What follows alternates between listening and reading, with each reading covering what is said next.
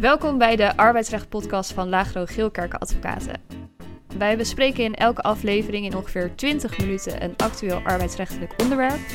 En vandaag zit ik hier niet met mijn vaste podcastpartner Gerard Zuidgeest, maar met Ingeborg van Dongen. Welkom Ingeborg. Dankjewel, leuk om hier aanwezig te zijn.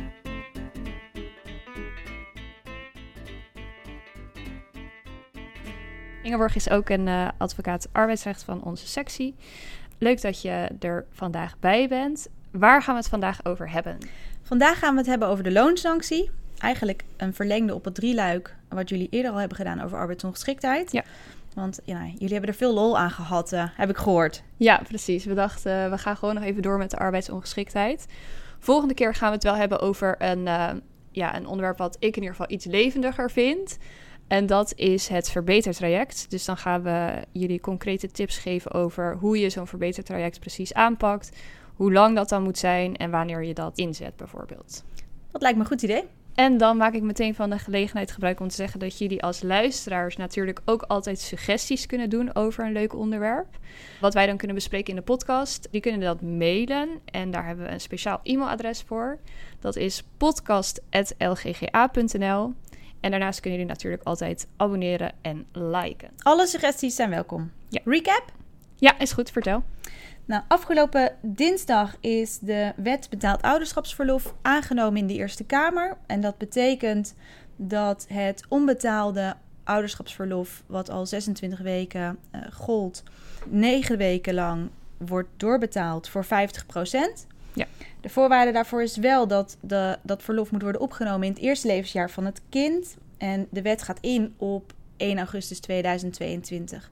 De Eerste Kamer heeft nog wel opgeroepen om de loondoorbetaling te verhogen naar 70 Mhm. En de vraag is even of het de kabinet daar gehoor aan zal gaan geven. Ja.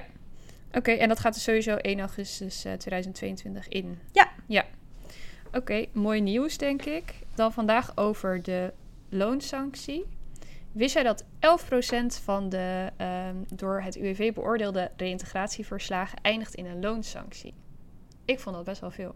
Ja, ik vind dat ook wel veel. En wat je dan ook nog ziet, is dat de grotere bedrijven vaker een loonsanctie krijgen en de kleinere bedrijven iets minder vaak. Mm -hmm. Dat hangt natuurlijk ook wel samen met het feit dat van grotere bedrijven wat meer inspanning wordt verwacht. Het UWV lijkt een wat strengere toets te hanteren voor grotere bedrijven. Maar dat beeld past ook wel met wat je in de rechtspraak ziet. Daar wordt ook wel een iets andere toets aangelegd voor grotere bedrijven. Ja, klopt. En dan van de werkgevers die een loonsanctie opgelegd krijgen, gaat 42% die tekent daar bezwaar aan. En dat verraste mij dan eigenlijk weer wat minder, omdat wij ja in de praktijk best wel vaak zien dat werkgevers daartegen in bezwaar gaan. Zeker, dat is mijn beeld ook wel. Ik zag verder geen data over hoe vaak het bezwaar wordt gehonoreerd. In mijn beleving is dat niet zo heel vaak het geval. Maar heb je meer kans op succes uh, als je de procedure bij de rechter uh, aanbrengt. Ja, ja dat, uh, dat denk ik inderdaad ook. Vandaag gaan we dan dieper in op wanneer je een loonsanctie opgelegd kan krijgen. En daarbij gaan we ook in op een wetsvoorstel wat eraan zit te komen. En dat wetsvoorstel heet leidend maken van het advies van de bedrijfsarts over de belastbaarheid van de werknemer bij de toets op de reïntegratie-inspanningen. Nou, een lekkere pakkende naam weer. Ja. Laten we maar gaan beginnen. Ja. Laten we maar weer beginnen bij het begin. Wat is de loonsanctie precies? Nou, de loonsanctie is een opgelegde verlenging van de loondoorbetalingsverplichting van de werkgever. Jullie hebben in eerdere podcasts al besproken dat de reguliere loondoorbetalingsverplichting 104 weken is. En het UWV zal, indien zonder een deugdelijke grond onvoldoende reïntegratieresultaat is bereikt, deze loondoorbetalingsverplichting met 52 weken verlengen. Dat is eigenlijk een beetje de standaardtermijn. Ja. Uh, en deze, termijn, deze verlenging wordt dan de loonsanctie genoemd. Ja, en dat is geregeld in de wet WIA. Daar staat dat de loondoorbetalingsverplichting kan worden verlengd indien de werkgever zonder deugdelijke grond zijn reïntegratieverplichtingen niet of onvoldoende is nagekomen. Het gaat dus om dat de werkgever dat die niet nakomt en niet eh, omdat de werkgever dat of de werknemer dat niet doet. En die verlenging is bedoeld om dan de werkgever in de gelegenheid te stellen om alsnog aan die reïntegratieverplichtingen te voldoen. Ja, dus eigenlijk om het te, te kunnen repareren. Ja, precies. En als bij die via-aanvraag eh, toetst het UWV dan of het reïntegratieverslag van de werkgever.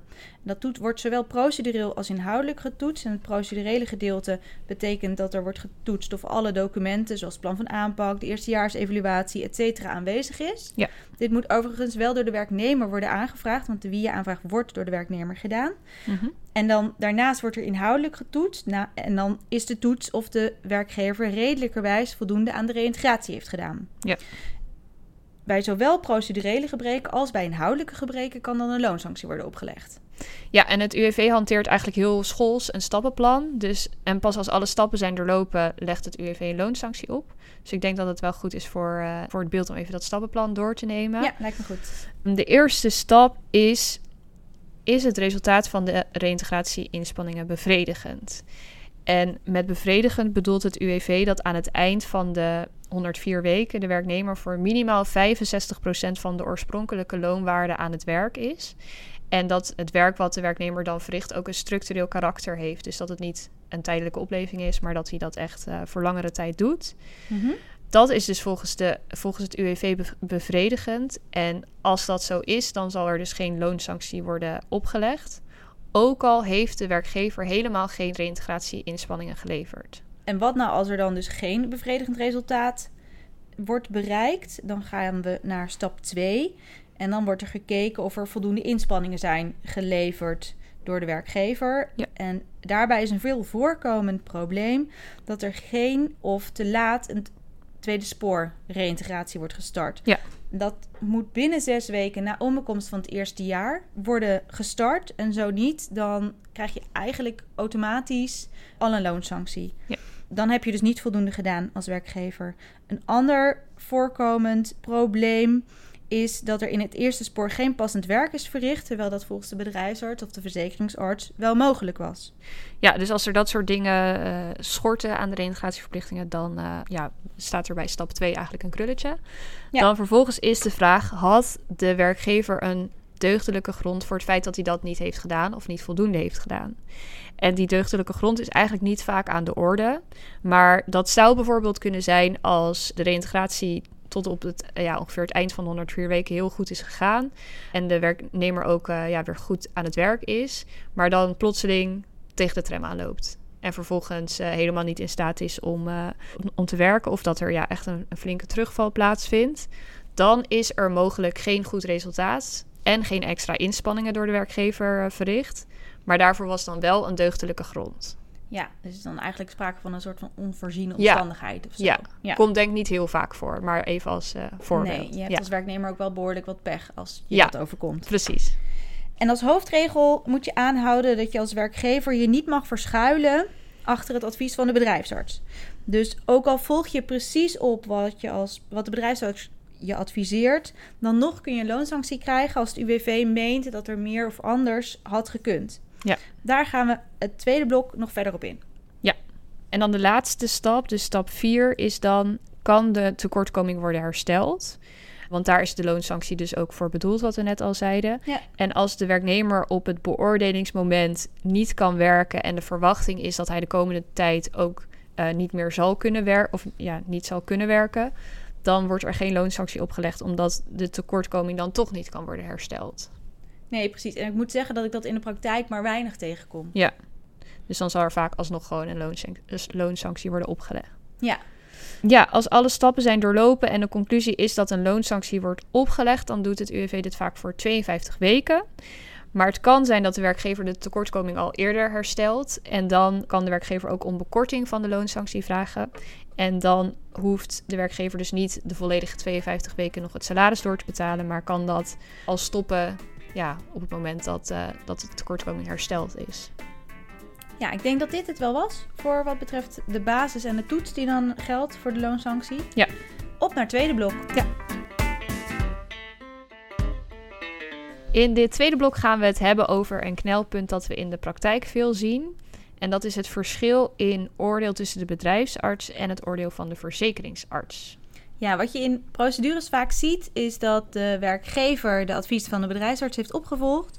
Maar de verzekeringsartsen van het UWV toch menen dat de werknemer tot meer arbeid in staat is. Ja. Volgens het UWV zijn er dan reïntegratiekansen gemist, terwijl de werkgever gewoon gedaan heeft wat de bedrijfsarts adviseerde, maar wel wordt geconfronteerd met een loonsanctie. En de heersende lijn in de rechtspraak is dat de werkgever verantwoordelijk is voor de reïntegratie en ook voor de door haar ingeschakelde dienstverlening door, of, eh, ja, door de arbo, arbodienst. Ja. Dus eventuele foute adviezen door de arbodienst komen dan voor rekening en risico van de werkgever. Ja, een voorbeeld van zo'n zaak is dat de situatie dat de werknemer door de bedrijfsarts continu verlegen arbeidsongeschikt werd geacht. En pas na ongeveer anderhalf jaar gaat de werknemer dan op arbeidstherapeutische basis een aantal uren bij haar partner in de meubelzaak werken. En op basis daarvan concludeert het UWV vervolgens dat de werkgever gewoon een tweede spoor had moeten starten, want de werknemer kon kennelijk wel wat, uh, een aantal uren wat doen. Met als gevolg die loonsanctie weer. Ja, dat voelt natuurlijk wel heel zuur, want je gaat uit van de adviezen van de bedrijfsarts en vervolgens krijg je toch een loonsanctie. Ja.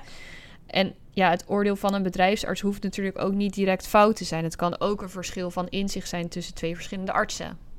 Zeker. En je bent er ook van afhankelijk. Dus ja, je, moet het ermee doen uh, met het Ja. oordeel van zo'n bedrijfsarts. Nou, het kan wel verstandig zijn om na een jaar arbeidsongeschiktheid een deskundige oordeel bij het UWV aan te vragen. Om op die manier na te gaan of je op de goede weg zit. Ja, precies. Dat is eh, altijd handig om te doen. En mocht je dan toch een loonsanctie krijgen en die blijft in recht ook overeind staan, dan kun je altijd nog overwegen om de arbodienst aansprakelijk te stellen voor onjuist gegeven advies. Ja. Is misschien niet de meest eh, sympathieke weg, zeker niet als je de samenwerking wilt voorzetten, maar het is eh, wel een juridische mogelijkheid. Ja. Ik wil toch nog heel even terug ook naar de rechtspraak over de loonsancties. Want het uitgangspunt is vaak wel dat je dat het oordeel van de, van de verzekeringsarts wordt gevolgd. Maar als dat dan bestreden wordt, dan zie je dat het UWV haar besluit tot het opleggen van zo'n loonsanctie en het daaronderliggende oordeel van de verzekeringsarts, voor zover dat natuurlijk afwijkt van het oordeel van de bedrijfsarts, dat ze dat wel goed moeten motiveren. En uiteindelijk kijkt de rechter ook wel echt naar wat het best gemotiveerd en het meest aannemelijk is. En een goed voorbeeld daarvan is de recente uitspraak van de Centrale Raad voor Beroep. Daar eh, zei de bedrijfsarts dat de werknemer maar twee keer een half uur per week kon werken, dus heel weinig. En de verzekeringsarts vond dat zij veel meer kon werken, namelijk vier keer vier uur per week. En de Centrale Raad die ging dan ja, beide oordelen eh, bestuderen. En die vond het oordeel van de bedrijfsarts plausibel, omdat dat ook eh, gebase- gebaseerd was op regelmatig en intensief contact met zowel de werkgever als de werknemer. En het oordeel van de verzekeringsarts dat meer uren zou kunnen worden gewerkt, dat miste volgens de Centrale Raad onderbouwing. Dus in deze zaak zie je heel goed dat ja, gewoon wel echt wordt gekeken naar wat is nou een eh, eh, goed onderbouwd oordeel. En dat, dat oordeel wordt dan vervolgens ook gevolgd. Ja. En in deze zaak was dat eh, positief voor de werkgever, want de loonsanctie werd vernietigd. Ja, deze werkgever heeft geluk gehad. Ja. Het verschil in deze oordelen tussen die verschillende artsen, dat hebben ze in Den Haag ook eh, inmiddels opgemerkt. Want er ligt inmiddels een wetsvoorstel. En jij noemde het al even, die, met die catchy name. Ja, de naam van het voorstel dekt wel echt precies de lading. Dus in die zin is het een goede naam. Het heet namelijk het leidend maken van het oordeel van de bedrijfsarts over de belastbaarheid van de werknemer bij de toets op de reïntegratie-inspanningen. En nou ja, dit lijkt wel een beetje om dan dus de bedoeld om de gevoelde frustratie weg te nemen. Dat indien je, als je de bedrijfsarts wel volgt, maar toch een loonsanctie eh, om je oren krijgt. Ja, precies. En het idee is dan dat de verzekeringsarts niet langer het advies van de bedrijfsarts gaat beoordelen, maar dat er een arbeidskundige beoordeling van het reïntegratieverslag plaatsvindt. En dat houdt in dat een arbeidsdeskundige van het UWV gaat beoordelen of de werkgever en de werknemer de passende reïntegratie-inspanningen hebben verricht. En dat heeft dan als gevolg, volgens eh, de indieners van dit wetsvoorstel, dat werkgevers meer zekerheid krijgen en dat één grond voor de loonsanctie wegvalt. En dat is namelijk ehm, ja, de grond dat de verzekeringsarts en de bedrijfsarts van mening verschillen. Ja, En het was de bedoeling dat deze wet op 1 september jongstleden in werking zou treden, maar dat is niet gelukt. Nee, dat is niet gelukt inderdaad. En er wordt nu gewacht tot het nieuwe kabinet zich heeft gevormd. Dus uh, dat kan nog wel even duren. Maar daarvan uh, houden we jullie natuurlijk op de hoogte. Als laatste denk ik nog goed om te vermelden dat sinds de uitbraak van het coronavirus het UWV heeft gezegd dat zij iets soepeler omgaan met het beoordelen van de reïntegratieverslagen die binnenkomen. En dat er dus ook iets minder snel een loonsanctie uh, wordt opgelegd. Heb jij daar al uh, ervaring mee in de praktijk? Ja, ik heb een tijdje geleden een, een, zaak gehad waarbij de werkgever er eigenlijk van uitging dat ze te weinig aan de reïntegratie hadden gedaan en dus een loonsanctie opgelegd zouden krijgen. Maar dat dat uiteindelijk niet gebeurde. Oké. Dus dat Dus is denk dat ik is, eh, ja, wel een goed voorbeeld van, Ja. eh, van de situatie van corona. Want nou ja, als je als werkgever er al van uitgaat dat je een loonsanctie krijgt, dan dan... zal het UWV er ook wel van uitgaan. Precies. Ja. ja, ik denk dat dit het was ehm, voor wat betreft de loonsanctie. Ja, nog even snel de concrete tips. Wees kritisch op je bedrijfsarts. Laat de bedrijfsarts medische gegevens van de werknemer opvragen, zodat hij zijn oordelen op de juiste en volledige informatie kan baseren. En vraag bijvoorbeeld na een jaar een deskundig oordeel bij het UWV aan. En zo voorkom je dat er zoveel mogelijk eh reïntegratiekansen eh, worden gemist. En dan een belangrijke, ja, een praktische tip. Start eigenlijk altijd voor de start van het tweede ziektejaar en tweede spoor. Want ja, jij noemde het al, dat is echt een heel veel voorkomende reden voor een loonsanctie. En eigenlijk vrij eenvoudig eh, te voorkomen door gewoon op tijd te starten. Ja, precies. Dat was het voor vandaag, voor wat betreft de loonsanctie. Bedankt voor het luisteren. Ingeborg, jij bedankt eh, voor jouw deelname vandaag. Ja, leuk om hier te zijn. En dan eh, tot de volgende keer.